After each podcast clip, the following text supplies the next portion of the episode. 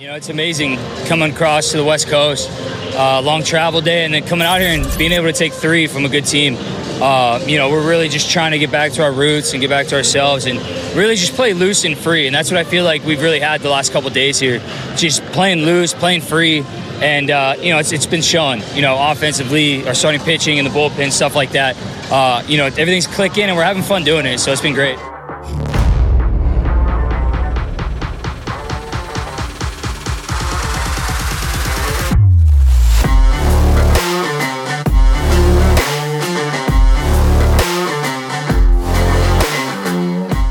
For those that are listening, those that might not have caught what happened today, let me inform you, the Cincinnati Reds won two baseball games today. Not one, but two. Second game, they won 7-3. First game, they won by a million. Nick, how you feeling? I'm doing well. Fortunately, I won't be able to sleep as well tonight as Los Angeles Angels fans because they did win the trade deadline. Yes, they did. But you know, hey, I'll take the consolation prize of a sweep, and we'll move along. Well, some are saying the Padres won the deadline too. So, I mean, it was a West Coast battle. I think it's still in the air, still up in the air at least. So shout out to them. I don't know how you want to do this show, Nick. I think the first thing we need to do is get this off of our plate. There's a lot weighing me down right now. That is the recaps. We got like two of them. There's probably a billion. I don't know how long these are going to be, but it's going to be like a Harry Potter novel if I had to guess at this point. Game one and game two. Nick, this is why we pay you the big bucks. This is why you're the man of the people. Could you possibly inform us what happened in Game 1 and Game 2? Yeah, let's do it. Let's go through Game 1.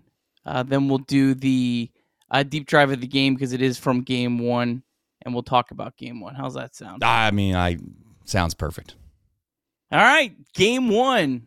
Reds and Angels. Andrew Abbott versus Shohei Ohtani. Bottom of the first, Andrew Abbott walked the leadoff hitter. And then he gave up a 442-foot bomb, 115.7 off the bat to Shohei Ohtani, 2-0 Angels. Ohtani then retired four of the first five batters he faced, but then he left the game with what would later be classified as arm fatigued. While that was certainly a break for the Reds, they now had to go up against Angels left-handed pitcher Tyler Anderson, who'd been in the rotation in Ohtani's spot, as Ohtani did actually have a couple days off because of some arm fatigue. Reds also had their lineup in to face a right-handed pitcher. But nonetheless, bottom of the third, Angels got back-to-back doubles off Abbott, and it was 3-0. Reds scratched across a run in the fourth, but trailed 3-1 going into the fifth. Tyler Anderson appeared to be in pretty good control of the game, but the Reds caught a break when Matt McClain reached on a throwing error with two outs, putting two runners on base for Ellie De La Cruz. Anderson fell behind 2-0, and then Ellie made him pay by crushing a 92-mile-an-hour fastball, 408 feet to center field, and that made it 4-3 Reds. In the top of the seventh, Reds played add-on. TJ Friedl had his 14th bunt-hit single with a slick slide into first base to avoid the tag. Reds loaded the bases for Ellie De La Cruz, and then he smoked a bases-clearing triple down the right field line at 112.6 off the bat, 7-3 Reds. Steer then drove home Ellie with a single. That made it 8-3. Abbott only lasted four innings. He did struggle with his command all afternoon, but the Reds' bullpen picked him up in a big way. Buck Farmer retired all five batters that he faced on 13 pitches.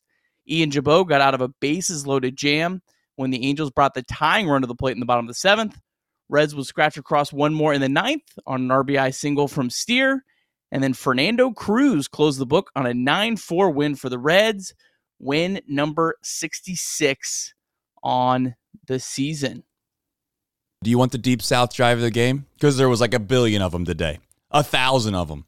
If you didn't see it in the first game, I got to be honest with you. You should go back to MLB.com and watch it.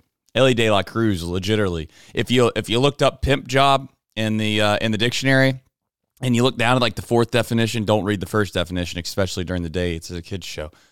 Fourth definition, you'd see Ellie De La Cruz with a massive bomb, a huge home run. Some are saying the biggest swing of the year came off the bat of Ellie De La Cruz, and it is the deep south, deep fly drive of the game. 109 miles an hour off the bat, 408 feet, 36 degrees. And as always, the deep drive of the day is sponsored by Deep South Commodities. DSC is a leader in renewable commodities for biofuel production, specializing in used cooking oil collection, aggregation, and sales. Visit www.dsc.com.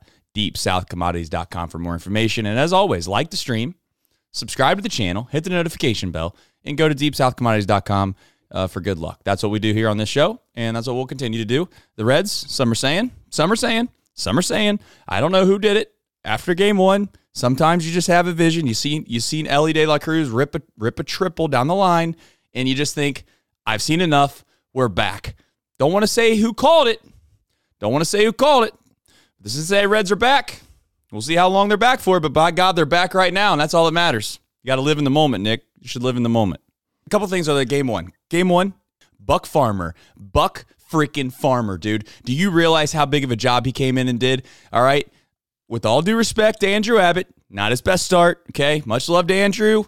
Great guy, great family, comes from a beautiful family. But all that being said, not very good today. Not good at all. Leave whatever you decided to do today at the door the next time you decide to come out and pitch again. However, Buck Farmer picked him up. Got a huge home run from Ellie. Come out the next inning. First two guys get on. You're starting to think, oh my God, are we going to really give this lead right back up? As soon as we get some momentum, we're going to give it right back. No, Buck Farmer comes in and dominates, and then he comes back out the next inning and gets two more outs. I'm serious. Buck Farmer, Ian Jabot, game one, MVPs outside of Ellie. Yeah, you kind of hinted at it earlier before we went on, and I was texting with a friend during the game, shout out Craig, about that Ellie home run, and I said right at the time, I said, man, if the Reds end up making the playoffs, that might be one of those moments you kind of look back on and you go, hey, that was a huge moment in this season because, yeah, it felt like you caught this huge break with Shohei Ohtani coming out, but then this Tyler Anderson comes out. He's not a terrible pitcher. He's a lefty, which the Reds, he's like that exact type of lefty, the lefty that doesn't really throw super hard that the Reds have really seemed to struggle with, and he seemed to be in complete control of the game, but he fell behind on Ellie. You could kind of see it maybe coming. All right, Ellie's going to get his pitch here against a lefty, and Ellie didn't miss his pitch and cranked it out. And that was an absolutely just huge home run to really, you know, potentially change this whole week for the Reds.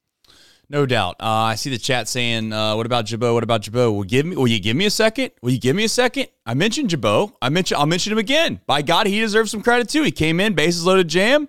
Came in, struck a guy out. Smell you later. You know, I don't know how many times we got to do it on the show. I'm going to continue to do it because at this point it's almost superstitious. The bullpen is unbelievable. It's just phenomenal. It is truly, without question, the best asset this team has. And until proven otherwise, I'll continue to believe it. Those guys have been just fantastic. Now, I would venture to say there's one thing that the bullpen could do a little bit better, Nick. They could throw a little more strikes. I'm not trying to be too pessimistic on this show because I'm not going to be pessimistic at all. But if you were to say one thing about the bullpen, it'd be nice if they maybe didn't walk as many guys, but it never truly ends up biting them too bad. One quick note here. Angels has reported Shohei Ohtani has a torn UCL and will pitch again this season. So that was the Reds probably saw the last pitch Shohei Ohtani will ever throw for the Angels today. I can't even believe he tore his UCL and he went back out and hit in game two. I mean, he's a gamer, yeah. But the Angels are also maybe a little questionable in their decision making. Well, they've proven that they're not going to. I don't want to say they don't look out for the guy's health, but in all seriousness, they probably should shut him down for the rest of the year. At least Shohei should consider it. But Shohei might be such a stand-up guy. He says, I can still hit. Let me hit. I want to play.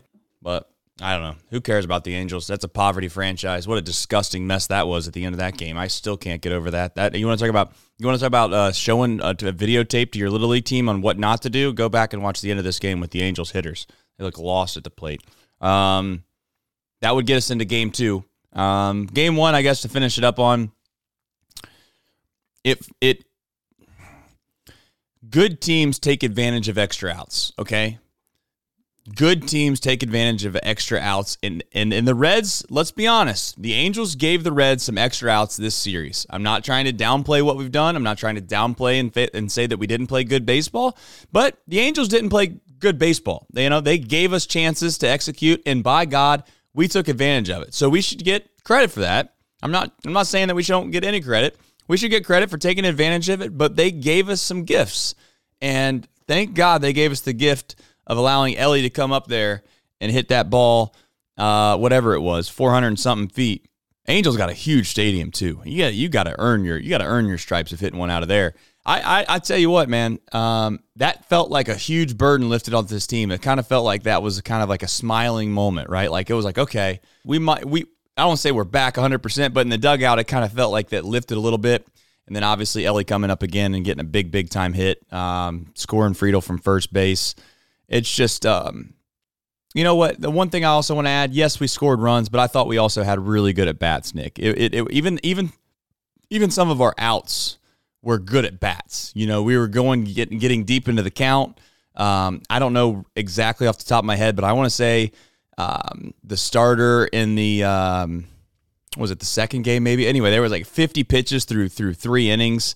That's the type of offense that we've come to know earlier this year, where everybody was a tough out, and it just felt like here for this short stretch of baseball so far here in the recent past that we were, you know, getting frustrated by. That wasn't the case. So, you know, maybe hopefully we've turned a corner here and we get back to playing confident baseball, because I think that's all it is. I think it's confidence. And I think if the Reds can get that mojo back, get the swagger back, then this team's dangerous. I'm preaching to the choir. I'm preaching to the choir, Nick. Yeah, Spencer Steer also in this game had 3 hits in game 1. 2 separate times he drove in like an extra run for the Reds to really help provide some insurance. Any concerns on Abbott? I mean, the starting pitcher. No. I mean, I would say, you know, especially since you won the game, it might be a blessing. He only threw 75 pitches. Might kind of 4 innings. You know, it might be kind of nice. You know, he's not didn't have to get pushed as hard today. I think they need to skip a start of his here soon. Yeah, just to give him some rest. I know we have some off days coming up that maybe they can manipulate that and get him one free start or skip one start. You know, I think since he reached his maximum innings that he's ever thrown in the big leagues, his ERA is around 5. But again, that's such a short sample size that I don't really know how much stock I put into that. He could go out the next game and throw 8 scoreless innings, and he's right back to his traditional statistics for the rest of the year. So again, I don't want to put too much in that. But I think it's reasonable to say that he could be wearing down a little bit. Again, he is a rookie. This is the most pitches or the most innings he's ever thrown in his career by far. And we need him. If we're going to make anything happen in the postseason, we do need him. So I'm okay with trying to maybe cheat a little bit and skip a couple starts and see if he can get back to being back to fresh. But I don't know if it's that as much, Nick, as it just is sometimes his command's not there. He's shown that in the past. I mean, he did it in Milwaukee. If he doesn't have his command, I think you pointed it out eloquently on a show before. If he throws strikes, he's just a really good pitcher. And the only caveat that you could say whenever he gets himself in trouble is when he just doesn't throw strikes. Now, you can say that about a lot of pitchers, Nick, but I think it seems more apparent with Andrew Abbott than anyone else, because I don't want to say he doesn't have good stuff, but you know, he's not a guy that's going to overpower anyone specifically and look like a Aroldis Chapman out there, if you will. Yeah, and this is, I don't want this to be anyway a dig at Hunter Green, but Hunter Green threw strikes on Sunday and got absolutely rocked. So just throwing strikes doesn't always work, but for Andrew Abbott, it seems to be, man, when he's throwing strikes, he's as close to unhittables as they get. So yeah. Sean Connor in the chat says another good point. Says Abbott's total college plus professional innings is extremely high prior to age 25. I'm not so concerned about his workload. I just think that in a given season, you know, it takes time to build up to a certain plethora of innings. And again, he's nowhere near the amount of innings that he's thrown, what he's going to be expected to throw the rest of this year. So I don't know where we're at with that. They'll skip a start. They're going to skip a start for Andrew Abbott. All right, ready for game 2? Yep, born ready. All right, game 2, Lyon Richardson versus Reed Detmers. Reds had 5 rookies batting 1 through 5, first time since 1909, and it was Noelvi Marte leading off, Matt McClain batting second, Ellie De La Cruz batting third, Spencer Steer fourth, and Christian Encarnacion Strand fifth. In the bottom of the second, the Angels got a run off Lyon Richardson as his command was really shaky earlier in the game. He walked three batters in the first two innings. TJ Friedl made a huge play in this game. He robbed Ohtani of a hit to end the inning in the second inning with a great diving catch, kept the score one run, could have been worse. And then the top of the third, Noelvi Marte had a leadoff walk. Ellie then replaced Marte on a fielder's choice. Ellie stole second, and then Spencer Steer drove him home to tie the game at one. And then in the top of the fourth, right after TJ Friedl fouled a ball off his ankle, he ripped a triple, his fifth triple of the season. And then Tyler Stephenson hit a home run to left center field, made it 3-1 Reds, home run number 10 on the season for Stephenson. Top of the fifth, Will Benson singled, stole second. Matt McClain drove him home. That made it 4-1. Bottom of the fifth, Lyon Richardson really settled down. He retired the first batter in the fifth inning. That was 8 straight retired, but then he did give up a single and then a double to Ohtani. Mole came in. He got Moose to hit a weak short flyout, but then Luis Rendifo hit a weak single at just 71 miles an hour off the bat to make it a 4-3 game. Then Lucas Sims came in, got out of a big jam in the sixth, stranded 2 runners on base, and left Ohtani in the on-deck circle.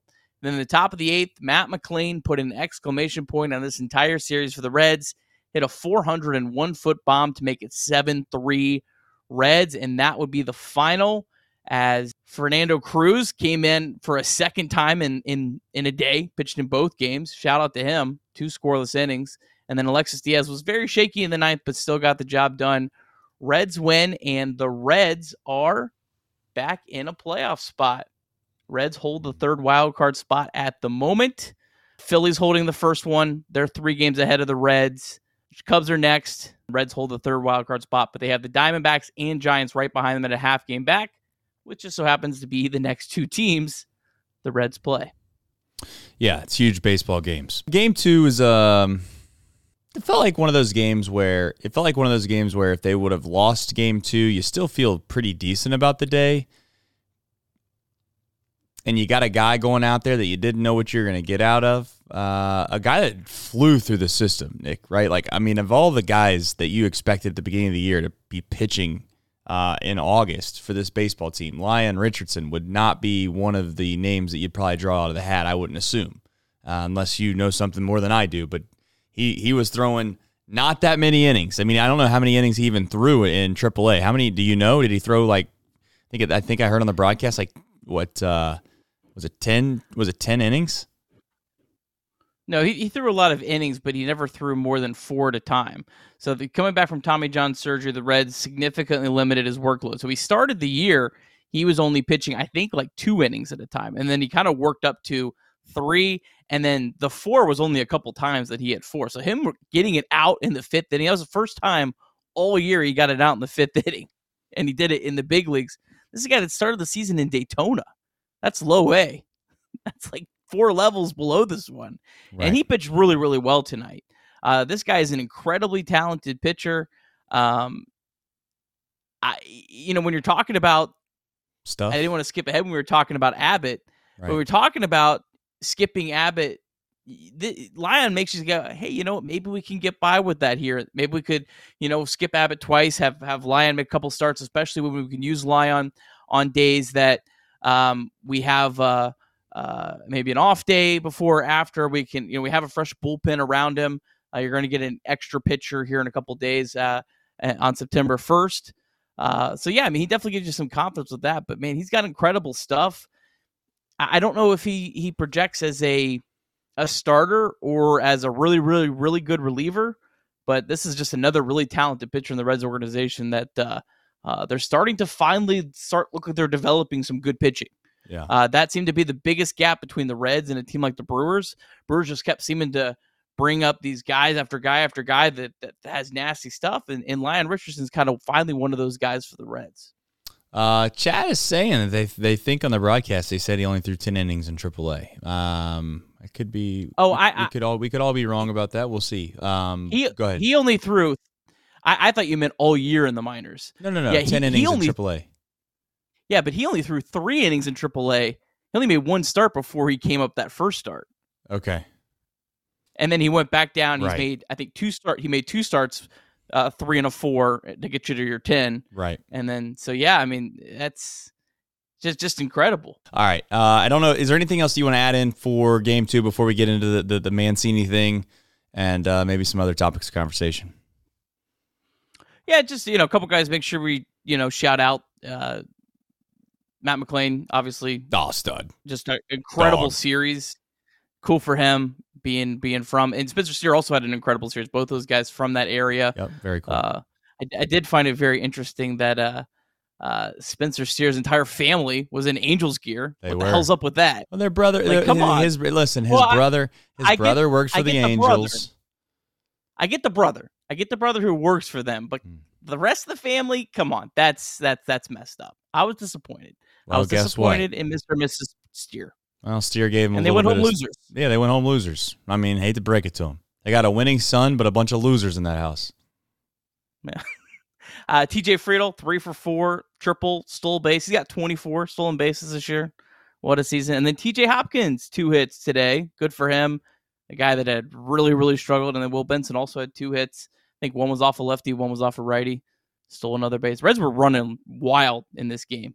Bryce Sizemore says the next 2 series are going to be important, but for now, I'm going to celebrate a series sweep.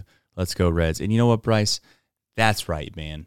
That is right. I'm just trying to live in the moment. You know what I'm saying? Let's not get too high. You know what? You know, one bad thing that Nick Kroll said, one thing that's pretty stupid, the whole peaks and valleys statement, pretty dumb. Let's be honest. We're trying to eliminate peaks. We're trying to eliminate valleys. Okay, whatever. He made a mistake. Everyone makes mistakes. Michael Jordan said that the floor is the ceiling. Remember that? Whatever the hell he said, some stupid stuff. Sometimes you say dumb stuff. I say dumb stuff. You probably don't, but I do. Here's the thing. Just enjoy the moment. Take it all in. Bask in the glory that is the Cincinnati Reds, a bunch of rookies, a bunch of nobodies, a bunch of guys that were supposed to win 64 and a half games. How many games they won, Nick? 67. Oh, 67. August 24th, 2023, 67 wins. Supposed to win 64 and a half. And here we are, like it or not, the Reds are better than we all thought. They're better than we all thought. Just take it in. Enjoy it. Because the beautiful thing is right now, if we're being honest with ourselves, I know we're still our heart's in this, and it's still going to feel great and or hurt really bad, win or loss. Clearly, we're invested. But the thing is like the expectations right now are so low to a certain extent that you should be enjoying this. I hope we never get to a point where it feels like World Series or bust. And I guess I do hope that, because that means we have an unbelievable team. But my point is that when you have those types of expectations, then you're setting yourself up for just pure failure, right? It's like being, for lack of a better term, it's like being an elite college football fan, whether you root for Alabama, you root for Iowa State, you root for Georgia, you root for whoever, whatever elite teams. It's like if that team doesn't win every single game and win the national championship, then it's like, oh, it wasn't that great of a year. That kind of sucks. Let's just take it in. Enjoy it, Nick. I don't know how the rest of the season's going to go, but by God, they didn't lay down and die. They didn't quit. They could have quit, Nick. They haven't quit. Yeah, let's say this right now. So when hopefully it's the Reds that are the Braves, it rings a little truer. Like the Braves should not have expectations of they must win the World Series this year. I mean, simple math. Right now, they're by far the highest World Series odds, and it's 27%, and that's much higher than most teams would be at this. Usually, a team doesn't have that big of a gap. So. Like, sure, if you're a Braves fan, you're going to be disappointed and sad if they don't win the World Series, but it's not a failure if they don't win the World Series, because it's so hard, and you have to have things go your way. But the Reds, I mean, man, you look at the lineup, like the Reds are fighting for a playoff spot. The Reds hold a playoff spot on August 24th, and they ran out there Noelvi Marte, Matt McClain, Ellie De La Cruz, Spencer Steer, and Christian Encarnacion Strand, 1 through 5 in the lineup. Just think back to March, the first time we did this show. We weren't even sure all those guys were going to make their debuts this year, much less they're all playing and you're holding a playoff spot right now. That is just, that's incredible. This is, I think, also really good experience for these guys, like experience you can't teach, as cliche as that might be. I mean, this is real tough pressure games. And even if it doesn't work out, they're going to kind of get that taste that hopefully you can build off of. No doubt. A couple points that I'd like to point out here. Reds Daily says that Jake Fraley's obviously playing 2 games down in Louisville next week. He's down there. He plans on working out. Hopefully he'll be back. I think the plan for him is the Cubs series. And then another thing that I want to point out, Jake Money says Friedl is the team's MVP. That's the cool thing about this team. We could have a reasonable debate. And I think that you could argue that this person's right, or this person's right over 3 or 4 different guys on this team. I could make a strong case that, like it or not, even though he might not have played great all year long when he's been up here, I could make a case that Ellie's the team MVP because without him and the spark he provided, there's no chance in hell they'd be where they're at. Obviously, I can make a case for Matt McClain without question. In fact, I'd argue he might be the best player on this team.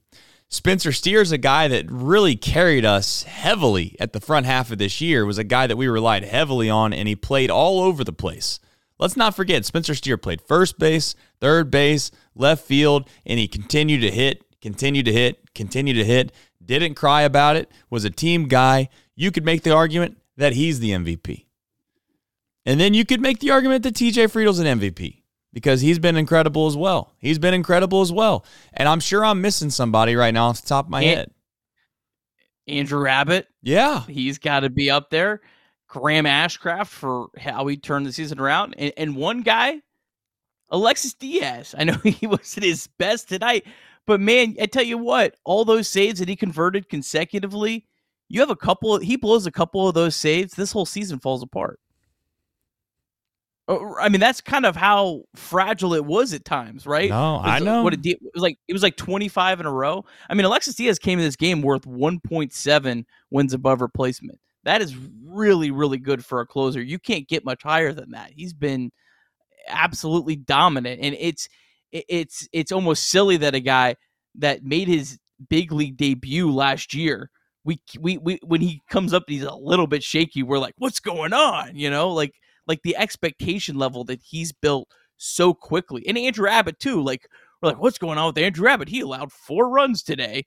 You know, 3 runs. Like this guy's a rookie. You know, the expectations that all these players have built so quickly speaks volumes about how good they are. I agree. I mean, that's why I'm so excited about the future. Is less about having rookies.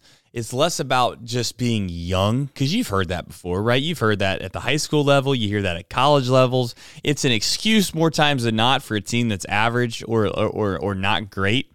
It's like, well, they're pretty good, but they're young. The young is always an excuse. The thing about the Reds is like, I you can say they're young, but I would just take the young out of it and just say they're good. We got good players. And, yeah, they are young, but that's not the first thing I say about him. Oh, by the way, Jose Barrero, not to get into him right off this rip, but I think we probably should have a little small discussion about him at some point in this show. There's something about going back to AAA, maybe finding it out, getting a little confidence and coming back. Will Benson did it. TJ Friedl did it. Barrero, we're getting close to the point now where you got at least maybe – you might want to kick those tires. We'll see. I know that they just signed Mancini. We'll jump into that now. Reds signed Mancini, so perhaps they won't kick the tires on Barrero like I would hope for them to do. Your thought on this pickup? And are they going to throw him right into the mix, or what's your expectation with this? Well, the funny thing is this offseason, which feels like a million years ago at this point, I think the last 2 players the Reds were way was Will Myers versus Trey Mancini, and they're both going to get a chance on the Reds. So Crawl kind of got 2 for the price of 1. Both have been terrible. But Mancini, obviously, it didn't work out for the Cubs. I think when you look at his numbers, he wasn't maybe as bad as it felt. I know he was just really, really bad at the end. But obviously, fresh start, hitter's ballpark. Surely he's signed on a minor league deal, so he's going to start at AAA. I don't even think he's played in almost a month at this point. But this is a guy that really crushed lefties for about a 3-year sample prior to this year, hit them at a really, really high level. He's a bad defensive player. So if you put him out in the corner outfield, which he can play, but he's probably going to be a little bit liable. So he has to hit, but he could also be a platoon partner with Joey Votto at first base or DH. But yeah, I mean, it's a veteran guy that you hope you can bring in, catch fire, and kind of be that guy to hit lefties. Of course, they sign him, and then TJ Hopkins finally gets a couple of hits. Right.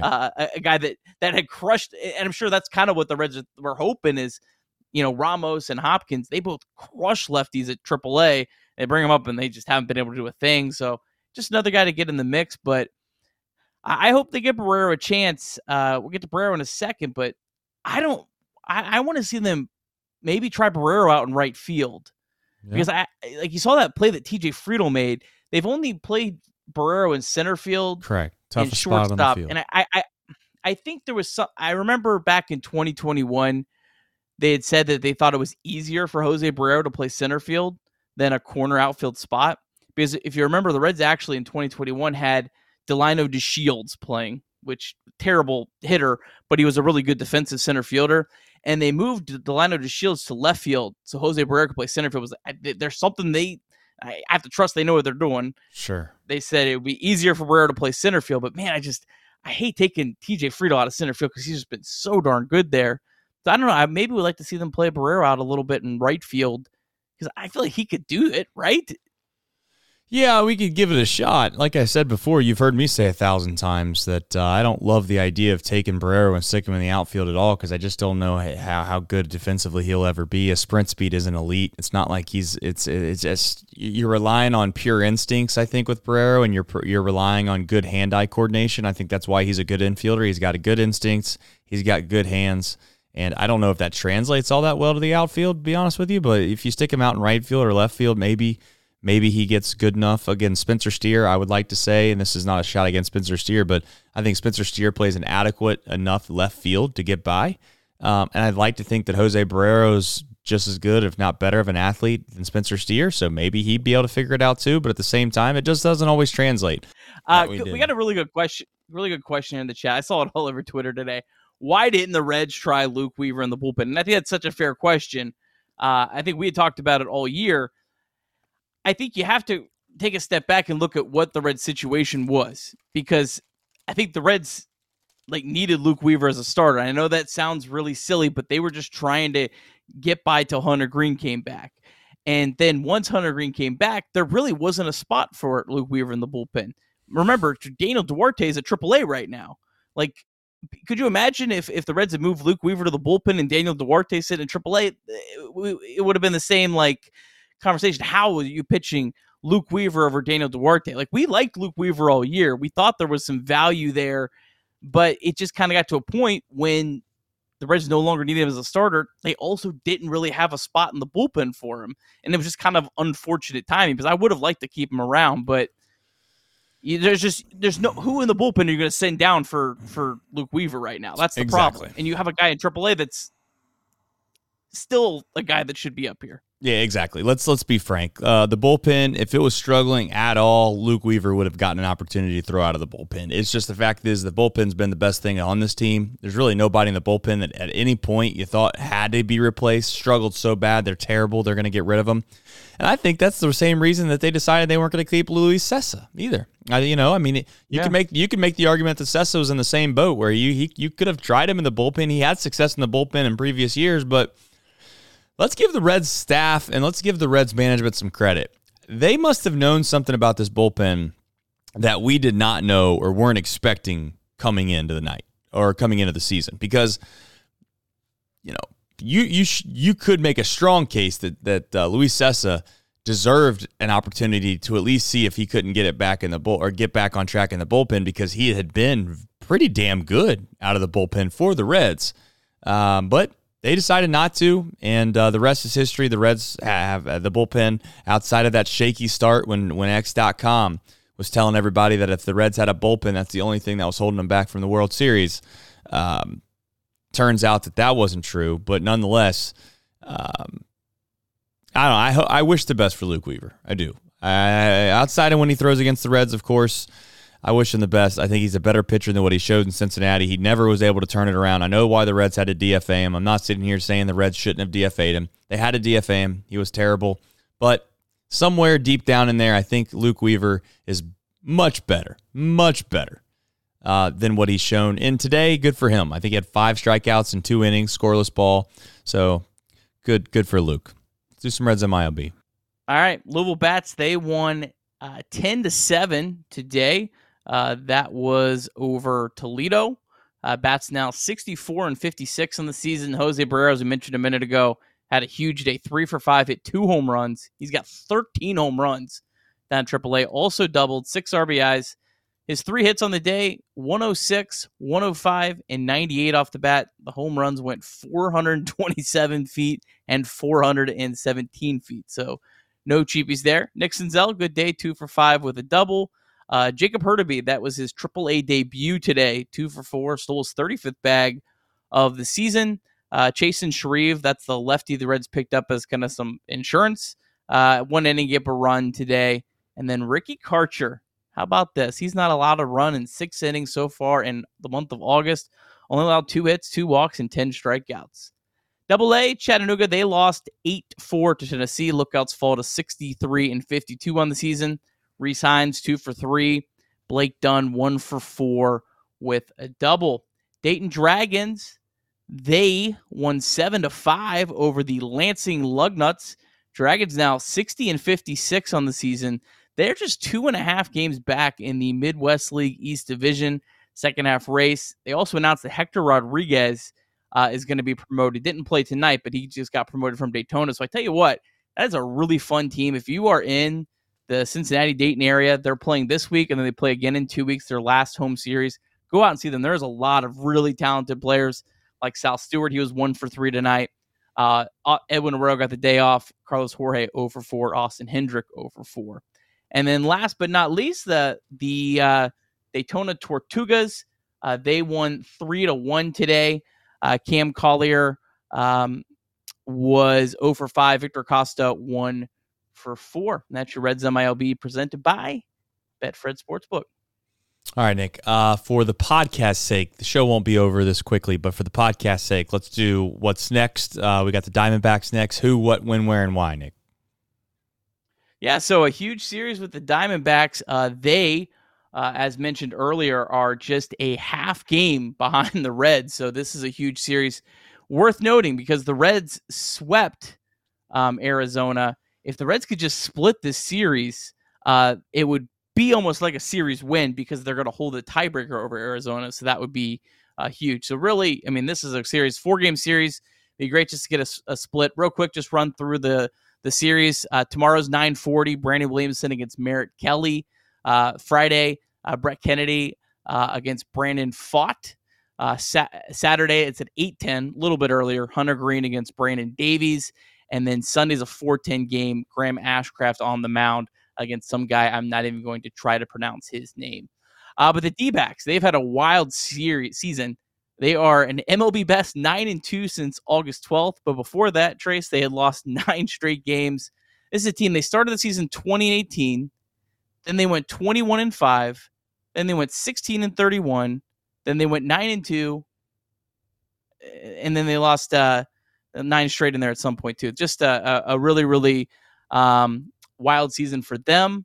They are only 28-40 against teams above 500. So hopefully the Reds can play into that. All right, tomorrow's matchup, it is Merritt Kelly. Reds did not see him last time around because he was on the IL. Since returning, he's been really good. 6 starts, he's got an ERA below 3. But he has allowed 2 home runs in 3 of his last 4 starts. So hopefully Reds can get the long ball against him. Reds are... he's 2-1 with an ERA of 3 and 4 career starts against the Reds. TJ Friedl 0 for 3, Joey Votto 1 for 8. And then for the Reds, Brandon Williamson, since July 1st, he's got an ERA of 3.38 against the Diamondbacks in that last series. 6 innings, just allowed 1 run in that series, in that game, pitched really well. And then Brandon Williamson hasn't had the results the last couple starts, but last 3 starts, 3 walks, 21 strikeouts. So excited to see what Brandon Williamson could do tomorrow night or Thursday night if you're listening tonight, if you're listening on the podcast. Love that. Diamondbacks, kind of like a roller coaster, right? Is that what you're saying? More so, they're like the Reds on crack. I think that sounds like they're a roller coaster. Shout out Kings Island. I think they nailed that. Do you think they nailed that roller coaster there? You get what I'm putting down? I'm just saying. Did they rename that? They didn't even rename that one. That was a legit one. They tore down the Vortex. Shout out RIP Vortex. Then they went with the Diamondback right next to it. But that's here nor there. Diamondback, good ride, good ride. Diamondback's good ride. Well, thank you for joining us for today's episode of Chatterbox Reds. We greatly appreciate all of the love and support. If you have not yet subscribed to Chatterbox Reds on your favorite podcast platform, well, what are you waiting for?